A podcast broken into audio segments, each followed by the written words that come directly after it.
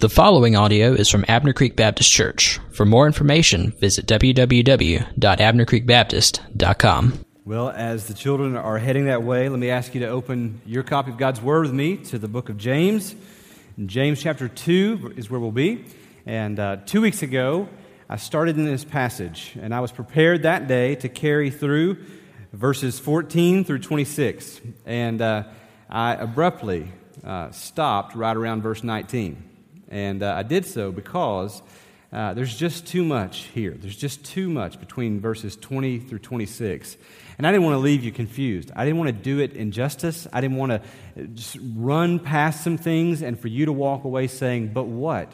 And and I may leave you that way still today, but I'm praying not. I pray that uh, that this would be very clear and, uh, and that God would glorify Himself in the preaching of His Word today. Um. In this series, we are in this series, Do Something, and I have made this disclaimer. I've tried to be very clear all the way through this series. We're not telling you to do something in order to be saved. Uh, for almost five years now, being your pastor, I feel like I've come in literally every week and tacked a new banner up behind me that simply said, by grace alone. Okay, so don't hear me saying that, that today I'm nailing up a new banner. We're not doing that. We still believe that God saves us by His grace alone, that we receive that by faith. But uh, but James, his premise of this book, without giving too much away from the text this morning, is that if you have been saved, then it will make a difference in your life. And uh, and we're going to look at this in the context of who he's preaching to. But before I read this passage, I want to just review with you what we looked at two weeks ago. You'll hear this as I read through. But he he covered two types of faith that do not save. He covered, first of all, there is a dead faith. It is possible to have a faith, to have a claim to faith, to have a claim to believe in Christ, but for it to be dead, to be useful to no one. He says, what good is it, brothers, if someone says he has faith but does not have works? There in verse fourteen.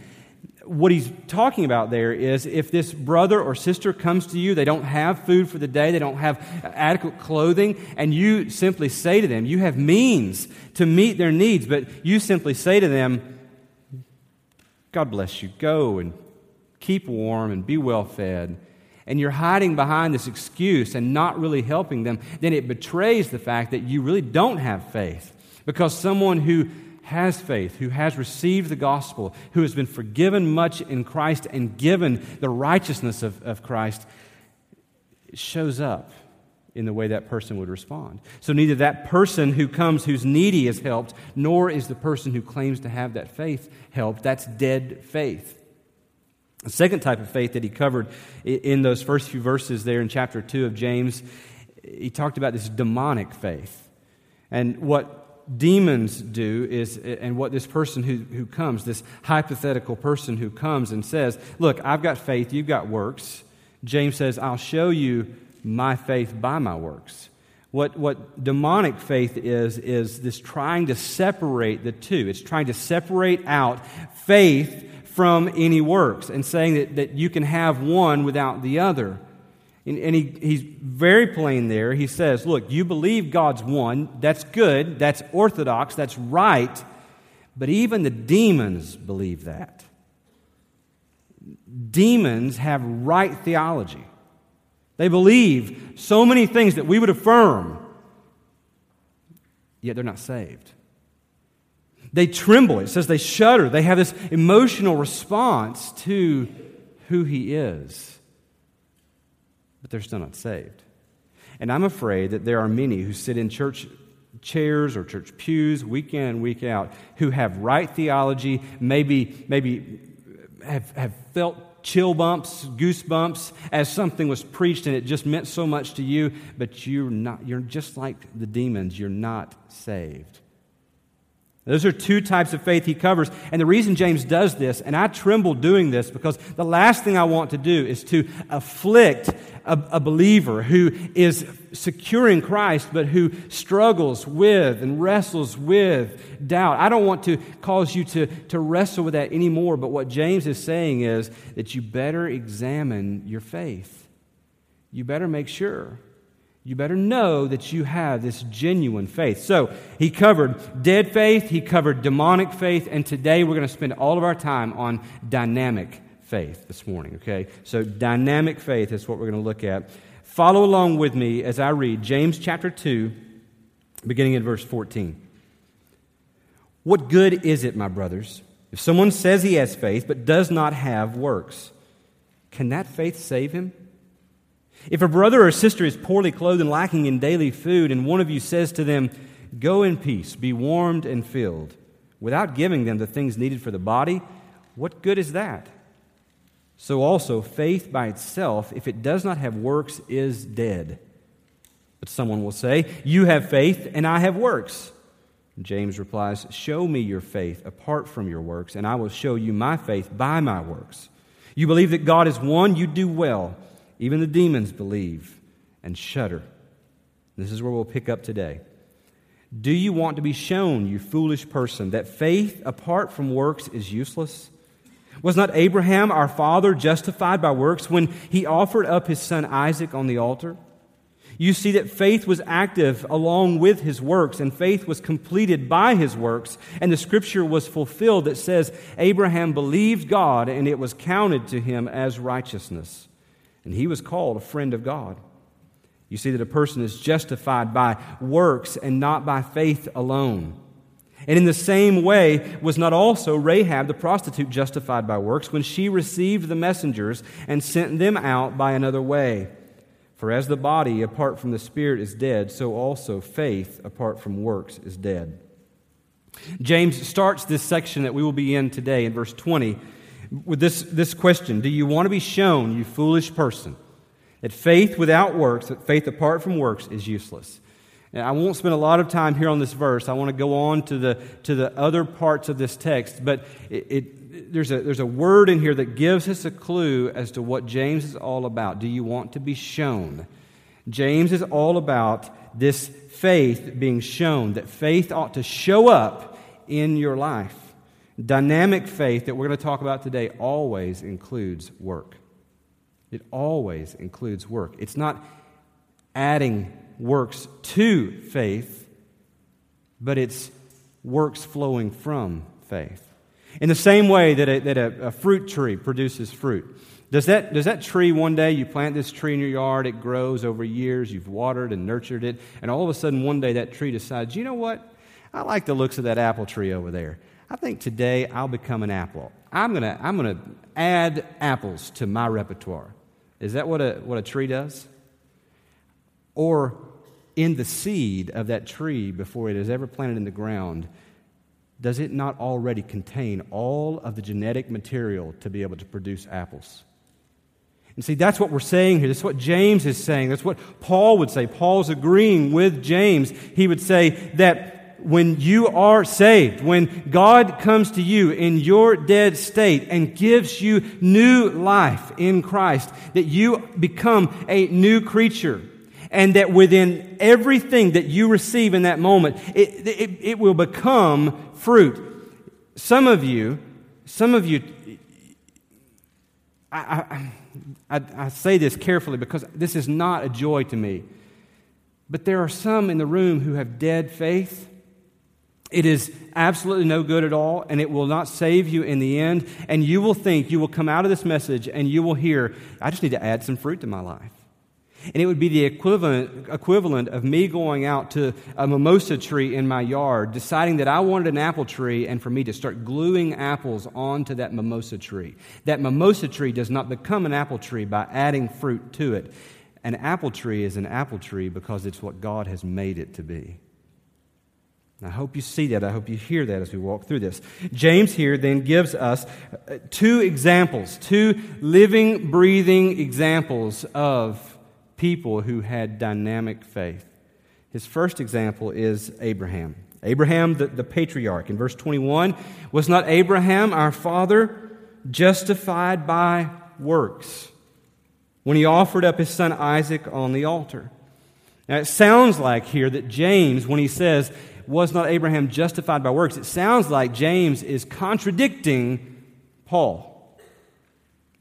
We're going to examine this and see. I want you to hang with me today because somebody said the other day, um, that they, they weren't sure if unbelievers came into our service that, that, that the unbeliever would, would really understand and comprehend what's being preached here. Let me remind you that the preaching here today, while we want it to be gospel-centered and we want it to be evangelistic, the gospel, the reason we gather and listen to the Word of God, it's not for unbelievers. It is for the church, so that you might then take it and go out and be on mission where you already live, work, and play. So hang with me as we walk through this text together.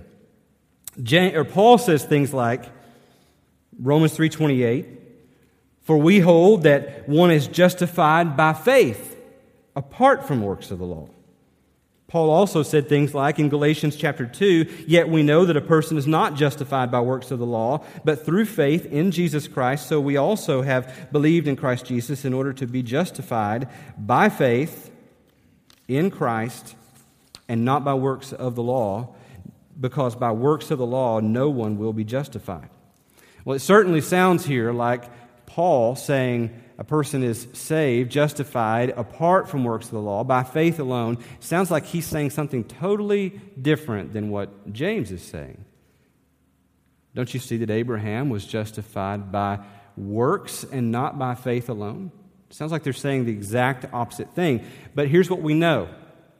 We know that God's Word is true. We know that God's Word is pure and that it is perfect, that it is perfectly unified. And therefore, we've got some work to do. We've got to examine this and look for what is an apparent contradiction. How are we going to explain this? Well, first we're going to look at the, the word itself. Both Paul and James use the word justified.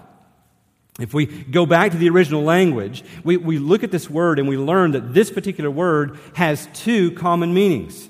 The first common meaning for this word justified is, is acquittal. It means to declare someone righteous or to declare someone not guilty, to declare them innocent. It's what a judge would do.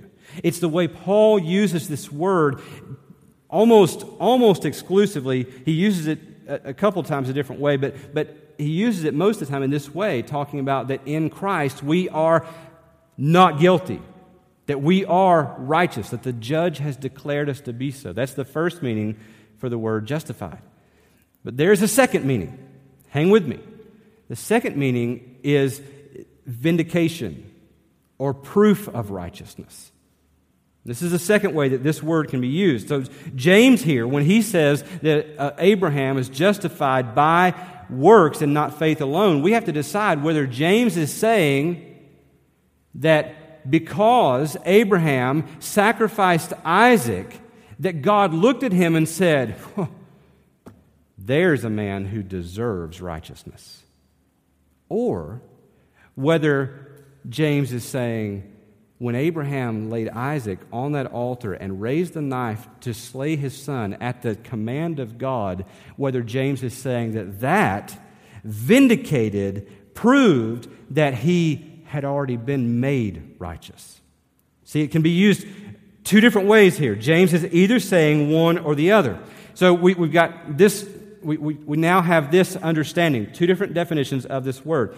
Second, we've got to go back to the original recording of this story. If we, if this is the focus of our text today, Abraham laying Isaac on the altar, and he says that he's justified by works and not by faith alone. When he offered Isaac up, then we go back to the account which is in Genesis. When did God declare Abraham righteous? Because James seems to be saying here that he was declared righteous when he laid Isaac on the altar. So let's go back and look at what the Word of God says. You go back to Genesis chapter twenty-two. You can turn there if you want. You don't have to turn there, but it, let me read for you this account in verses one through twelve, and I want you to participate with me and listen in the reading of this passage whether or not there's anything said of God declaring Abraham righteous in this account. Okay? Listen for that. Genesis twenty-two verse one says, "After these things God tested Abraham and said to him, 'Abraham.' And he said, 'Here I, here I am.' He said, 'Take your son, your only son Isaac, whom you love, and go to the land of Moriah and offer him there as a burnt offering on one of the mountains of, of which I shall tell you.' So Abraham rose early in the morning, saddled his donkey, and took two of his young men with him and his son Isaac. And he cut the wood for the burnt offering and arose and went to the place of which God had told him. On the third day, Abraham lifted up his eyes and saw the place from afar. Then Abraham said to his young men, "Stay here with the donkey, and, and I and the boy will go over there and worship and come again to you." And Abraham took the wood of the burnt offering and laid it on Isaac his son, and he took his, in his hand the fire and the knife. And so they went, both of them together.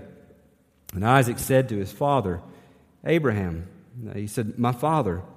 And he, and, and he said, "Here I am, my son." He said, "Behold, the, the fire and the wood, but where's the lamb for the burnt offering?" Abraham said, "God will provide for himself the lamb for a burnt offering, my son." So they went, both of them together. When they came to the place of which God had told him, Abraham built the altar there and laid the wood in, in order and bound Isaac his son and laid him on the altar on top of the wood. Then Abraham reached out his hand and took the knife to slaughter his son. But the angel of the Lord, possibly Christ himself, called to him from heaven and said, "Abraham, Abraham." And he said, "Here I am." He said, "Do not lay your hand on the boy or do anything to him, for now I know that you fear God, seeing that you have not withheld your son, your only son, from me." Now, the question I asked you was to listen for anything there about God declaring Abraham righteous in that passage. Did you hear anything about that there? No. No. God says, "Now I know that you're not going to hold anything from me," but he doesn't say, "Now you are righteous." He doesn't say anything about it. So it's not here that God declares him to be righteous. So we think, well, where does God make him righteous? Well, if you go all the way back to Genesis chapter fifteen, some thirty years before this very event where he lays Isaac on the altar, you read this. "And Abram said, 'Behold, you have given me no offspring, and a member of my household will be, be, an, be my heir. And behold, the word of the Lord came to him, 'This man shall not be your heir. Your very own son shall be your heir.' And he brought him outside and said, 'Look toward heaven and number the stars, if you are able to number them.' And then he said to him, 'So shall your offspring be.' And he believed the Lord, and he counted it to him as righteousness." Now, did you hear anything there that would lead you to believe that God declared him to be righteous? Absolutely. It was here that God counted his belief to be righteous. He believed God, and it was counted to him as righteousness. So we, we look at this and we say, okay, here we understand then. It, it appears that James is not using this word justified in that original sense of God declaring him to be righteous when he offers up Isaac. Instead, it seems that James is saying that when he laid Isaac on the altar, that it was proof of what God had done some thirty years before that in Genesis fifteen. See, James and Paul are not saying two separate things. They're saying the same thing. That a person is saved. They are justified by faith alone. But that when they are justified, that it will work its way out in vindication and proof throughout their life. Well, if, if James is not intending to contradict, hang with me, there's application coming, I promise you. If James is not intending to contradict Paul, then why does he word it this way? Why does he say it this way? Why does he say it that would leave us to such confusion? Well, you have to understand who he's writing to. I heard one pastor illustrate it this way. If you're in a doctor's office, and you, um, you're sitting in your room waiting for the doctor to come in, and there's a room over here where there's a patient, and there's a room over here where there's a patient, and you can hear the doctor come into both those rooms.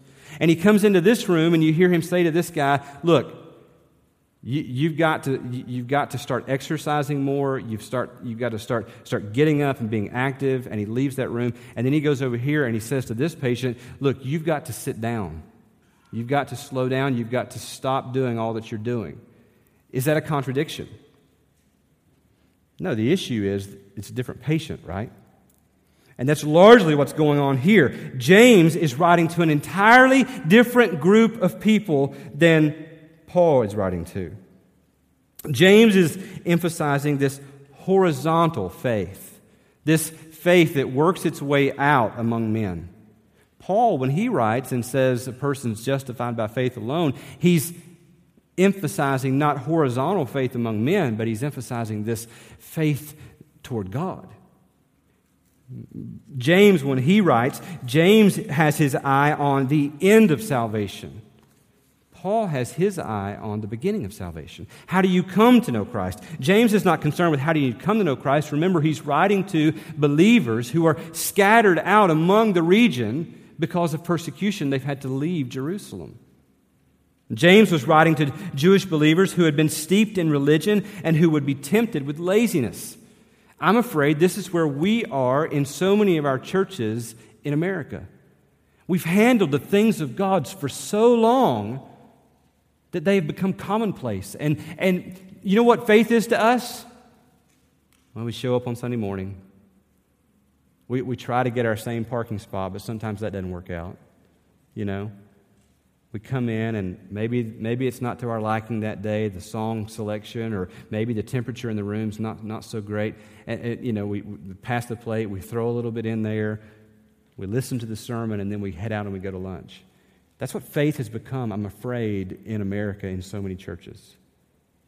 And that's who James is writing to. James is writing to these Jewish believers who've just been steeped in religion, and they're tempted with laziness. They're tempted to just sit down and do nothing. Paul is writing, though, to people who are lost or who are just recently converted out of paganism and they don't know anything different and it just seems too easy for them and they think constantly, "What? There must be something else that I can do. There must be something else that I can add." To which Paul says, no, no, you don't add anything. It's faith plus nothing. It's Jesus plus nothing. I mean, he was dealing with people that were asking questions like, but, but, do I need to be circumcised? No. Well, do, it, do, I, do I need to keep the dietary laws? No. Not in order to be saved. James is writing to an entirely different people. They are already saved, and they're lazy in the way they are exercising their faith. James was talking about works that complete faith. You'll hear that in, in the next few verses here in just a second. Paul was talking about emphasizing works that compete with faith. Now, Ethan and Emily are down here. They didn't know I was going to insert them into the sermon, but they've just gotten married. They're just back. This is their first weekend back with us after their honeymoon, and uh, and we stood right here on this platform uh, a couple of weekends ago, and um, and they said their vows to one another, for better or worse, till death do us part, pronounce you husband and wife and all that sort of thing. Now, that's one thing, but what if they come back from their honeymoon and I, and I said, um, Ethan and Emily, how, how are things going? You guys getting settled into the house? And Emily looked at me and said, huh, oh, we're not living together. I mean, have you seen his feet? I mean, you know, we're, we're, I'm not I'm not moving in with that. Why does a why does a couple move in together after they are married? To complete the marriage, right? See, what James is emphasizing is a work that completes the faith. Paul is emphasizing works that compete with faith. So, is James contradicting Paul? No, not at all. In fact, I want to prove to you that they're saying exactly the same thing. If you read in Ephesians chapter two, verses eight through nine, Paul says, "For by grace you have been saved through faith. And this is not your own doing. It is the gift of God, not a result of works, so that no one may boast." Now, up to that point, Paul has had said the same thing we've heard him say already, that you are saved by faith, not by works. But if you go on in Ephesians chapter two and read the very next verse, verse ten, Paul says, not James, Paul says, "For we are His workmanship, created in Christ Jesus for good works." For good works, which God prepared beforehand that we should walk in them. See, Paul and James are not at odds. They are saying the exact same thing. They're just coming from different angles, to different audiences, to different stages of where someone is in the gospel walk. What are the results then? We look at this text. I want us to be faithful to the text. What are the results of this, this type of faith, this dynamic living faith? If Abraham here is not declared righteous when he sacrificed Isaac, but that was proof that he had been already declared righteous back in Genesis fifteen. What are the results? What does that look like? If you've got that kind of faith, not a dead faith or a demonic faith, but a real, living, dynamic faith, what does that look like? Well, verse twenty-two says, you see that faith was active along with his works. That active along with there is in the imperfect tense, and what that tells us is that this was ongoing.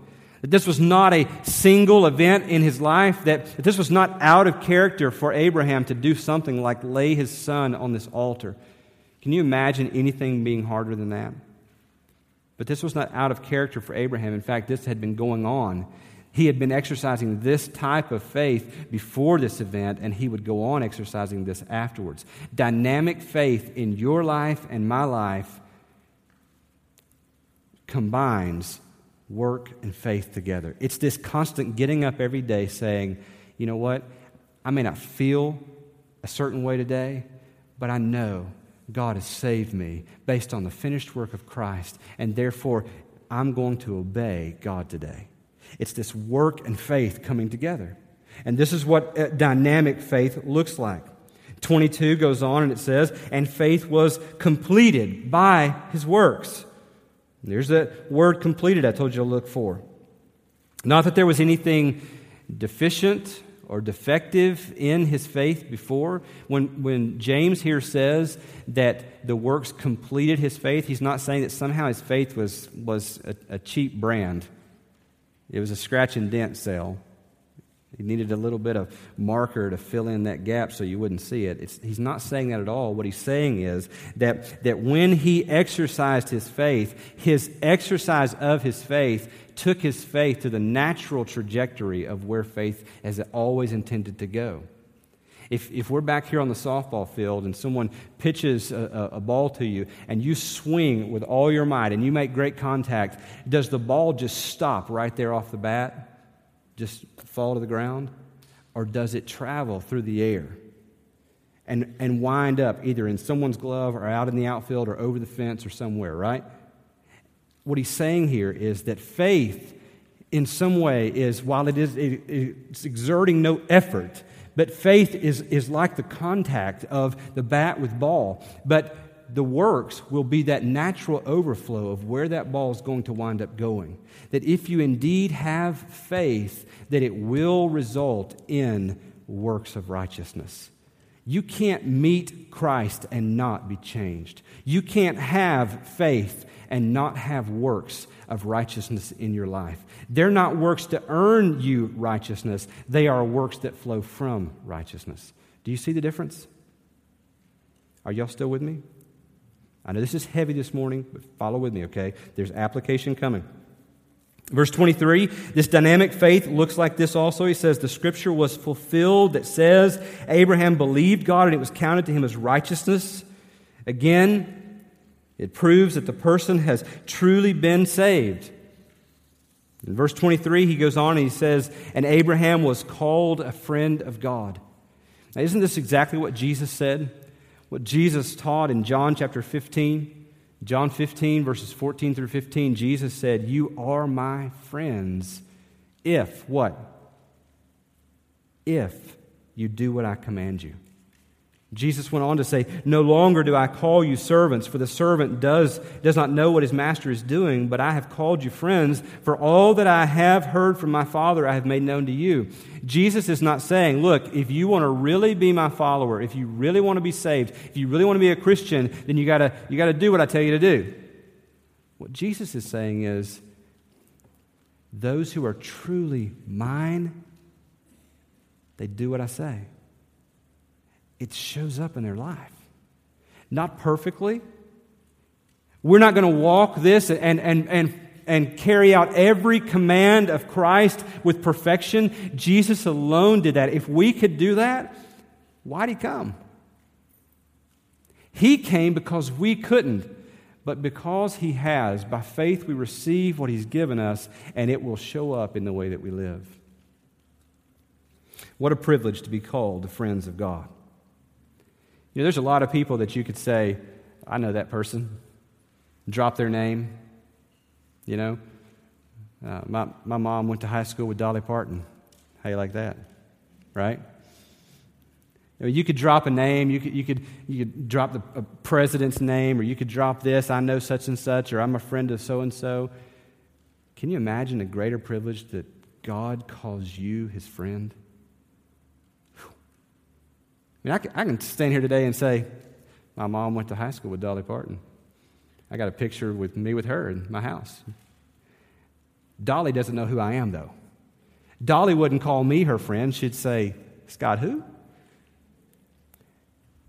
It's not just that we call God our friend. It's that God calls us his friend. Let that sink in. That is, that is an amazing thought. But keep in mind that this is not for everybody. That this is not just a blanket God calls everybody friends. God's friends with everybody. He's so loving. No. It's only for those, Jesus says, who do what com- he commands.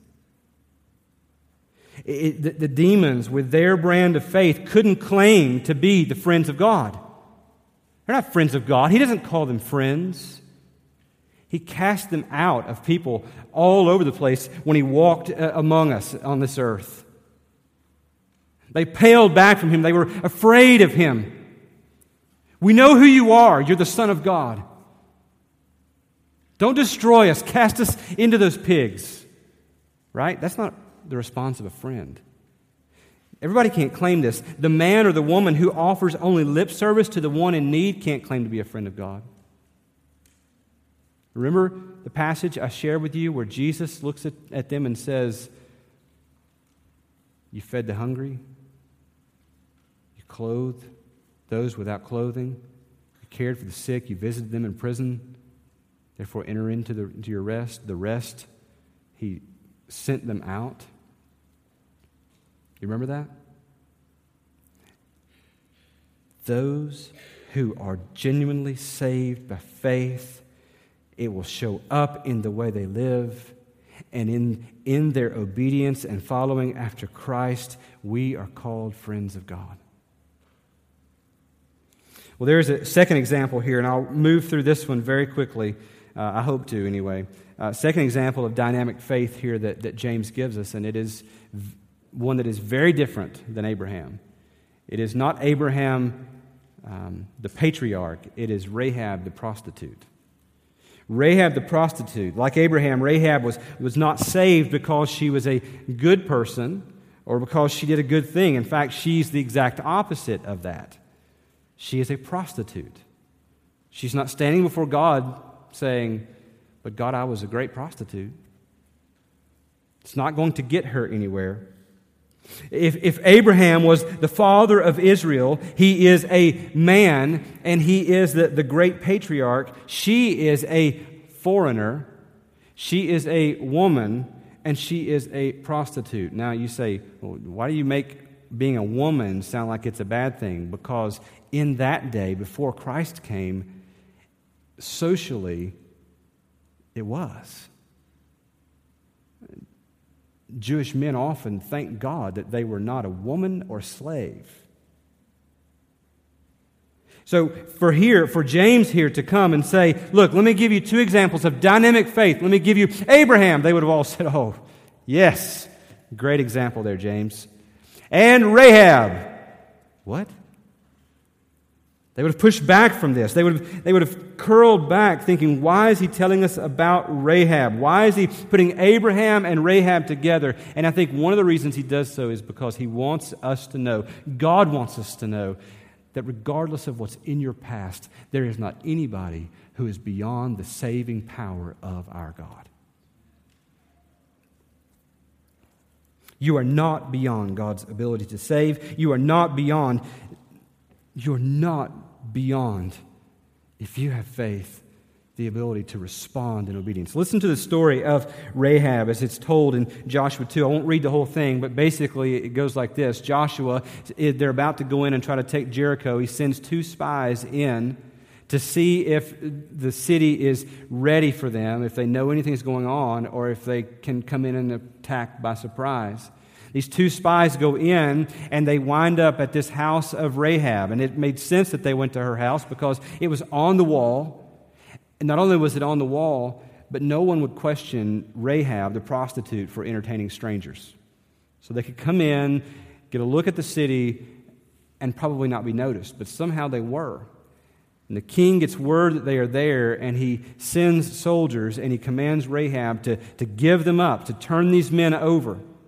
And Rahab lies, and, and she tells these two spies, these two Israelite spies, go up to the roof, hide among the flax, and, and I'll come up and get you. When the soldiers come to the door, she lies and, and said, well, they were here, but they went that way. If you hurry, you can catch them. She sends them out by another way, and then she goes up to these spies who are on the roof, and this is what she said. I know that the Lord has given you the land, and that the fear of you has fallen upon all, upon us, and that all the inhabitants of the land melt away before you. For we have heard from how the Lord dried up the water of the Red Sea before you when you came out of Egypt, and what you did to the two kings of the Amorites who were beyond the Jordan, to Sihon and Og, whom you devoted to destruction. And as soon as we heard it, our hearts melted, and there was no spirit left in any man because because of you. For the Lord your God, He is God in the heavens. He's God in the heavens above, and He is God of the earth beneath. Now, this is her response. Her work is that she hid the spies, sent the soldiers away, and helped the spies to escape. Is that when she is justified? Here James says she's justified when she does this. Is that when she's justified? Or is it that she's first heard of all of these works, all of this that this God is doing, and comes to believe, just as Abraham came to believe and it was counted to him as righteousness? Rahab believes. She doesn't know all the doctrine. She doesn't know anything really about this God at all, but she comes to be convinced that He is God of the heavens and God of the earth beneath. And she is converted and believes it's counted to her as righteousness. And it works its way out when she put her life on the line to hide and lie about these spies. Now, does God, does he, does he think her lying about these spies is a good thing? No, He doesn't commend her for that. But in this moment, she exercises faith. She exercises this righteousness that she has received. If not for that, her account would sound a lot like the faith of the demons, wouldn't it? If you walk back through what I just read to you, she says, look, I know, I know some things about your God. Well, the demons know some things about God too. She says, we're all afraid. I fear. Fear has come across our whole city. The demons shudder with fear. She even says something that's orthodox about Him. Your God, He is God in the heavens and the earth below. It's orthodox faith. It sounds just like what James has said about the demons. You believe God is one, you do well. So how do we know that she has real faith? Because her real faith goes where the faith of the demons never went. She exercised that faith. She put her life on the line, and that's how we know that her faith is real. She didn't just offer words of, of, of comfort to these Israelite spies. She didn't say to them, you know, hey, the king's sending some soldiers, and I got to tell you, I've come to believe that your God is, is He's it. He is God. Good luck getting out of here. Right? She doesn't say that to them.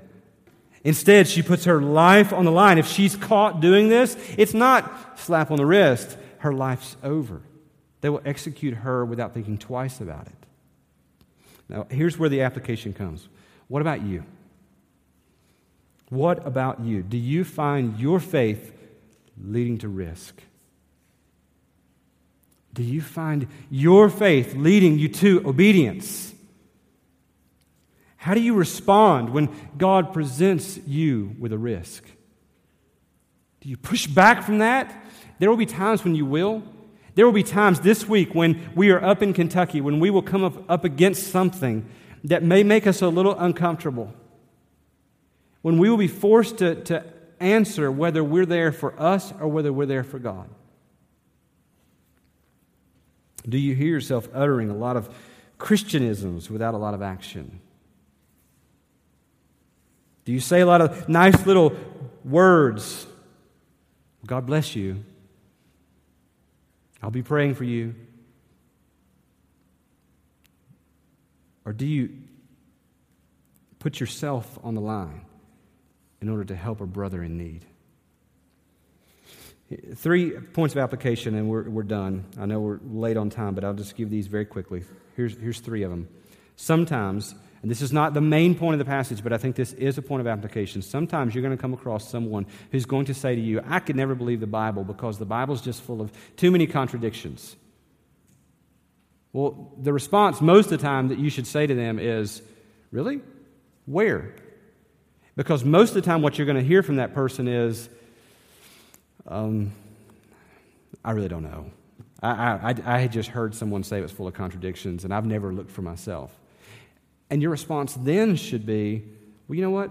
Would you be willing to read the Bible with me, and let's read it together, and when we come across those contradictions, we'll we'll work through those together. That's a great response. You've struck up a gospel conversation with someone who is a skeptic.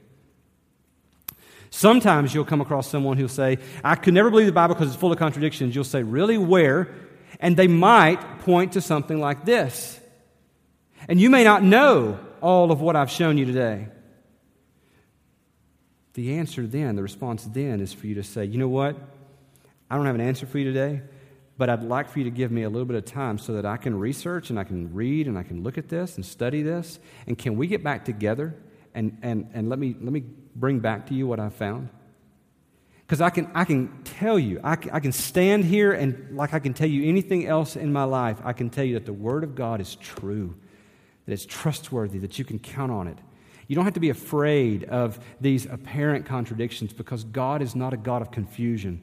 He's not an author of evil. He's not telling us one thing over here and telling us another thing over here. There's nothing that's beyond His control. He has, over thousands of years, through forty different authors, uh, put together this book that is seamless. We don't have to be afraid of that. So that's first point of application. The Bible is true, trustworthy. Be ready. Second is this.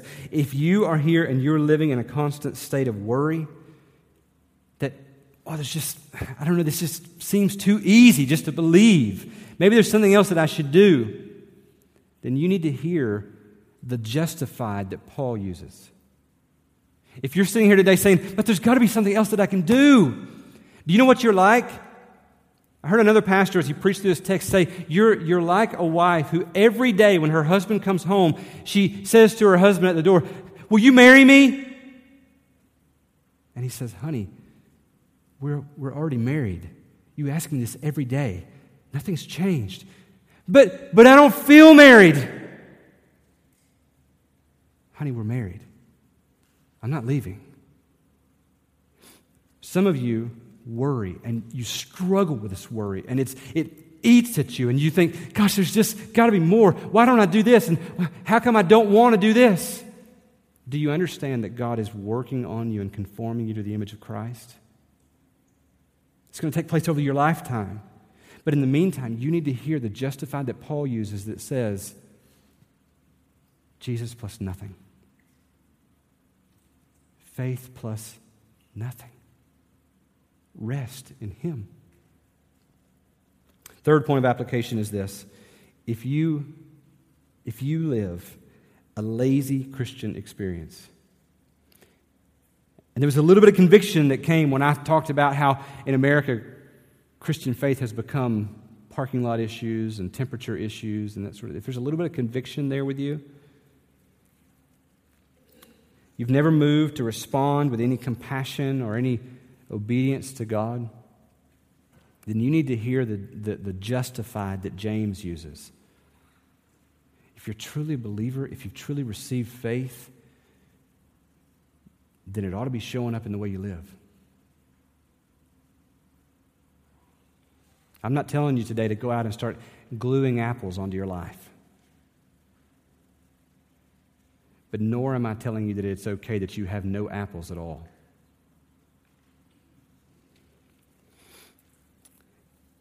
Salvation is by faith alone, but dynamic, saving faith is never alone. It will always be accompanied with works of righteousness. That's why James here says, in, in this last verse, James two, verse twenty-six, that's why he says, "For as the body apart from the spirit is dead, so also faith apart from works is dead." You come to a funeral and you, you walk along the front and you look into that casket and you look at that body and you see the spirit's not there, the body's not doing much. And the body can't respond. You can come by and shed tears. You can lay a hand on the body. You can lean over and even give a kiss. You can whisper and say, "I love you, I miss you." But that body's not going to respond. And if you're here today, if you're here today and your faith doesn't have works, it's telling you that your faith is not dynamic and living. Your faith is dead and demonic, and it will not save. Let's pray together. Lord Jesus, this is heavy, and this is very heady today. God, I pray, Lord, that, that we would be able to follow and think and process this. God, we can't do that without your help. Lord, you've told us that the Spirit, you've left the Spirit for us. One of the reasons is that He would remind us of all that has been taught. And God, I pray that, that the Spirit would do His work today in the lives of, of your people. God, that you would help us to saturate in this. And God, I pray that it would, it would, it would cause us to think and examine. Lord, we thank you for your work. We thank you that you alone save. God, I pray that you would increasingly produce desire for you and good works in our lives. Lord, make us more like Christ, I pray. In Jesus' name, amen. Now, you've heard the points of application, but I want to tell you that you can respond after you leave here, but we also want to give you an opportunity to respond here. Um, I'm going to be seated down here on the front. Ethan's going to play. We want you to take a few minutes and, and process this. Maybe you took notes as you went through. Maybe just use these few seconds here just to kind of look back over. If there's a point there that you say, I just, I still don't know, right now, would you just ask God to help you with that? I want you to really examine your life. I don't take joy. I, I certainly don't take joy in knowing that there are people that sit and listen that have dead faith. I don't, I don't, that doesn't bring me joy. But less joy would be you going into eternity without me telling you. I want you to hear and I want you to examine. And if today you're here and you come to the place where you say, you know what? I don't think I have faith at all. I think I have something dead and demonic, but it's not going to save me. Then I would love to talk with you. I'd love for you to come and start a conversation with, with me about how do I believe? How do I receive this? If you're here today and you've just been convinced as you look at your life, not that you're perfect, but there are evidences of His grace, that there is evidence of genuine faith. Those apples, they may not be all that big and great and shiny, but there's some buds there coming out. And you just want to right now, right where you are, just say, God, thank you for saving me. I didn't deserve it. I don't deserve for you to still call me friend. But God, I want to do what you call me to do. God, I want to be your friend. So God, live through me. Maybe you'd use the words of this song we're going to sing and just respond in song and love the Lord for what He's done in your life. Whatever it is that God calls you to do, do it today. Let's worship Him. This time of teaching is brought to you by Abner Creek Baptist Church. For more information, visit w w w dot abner creek baptist dot com.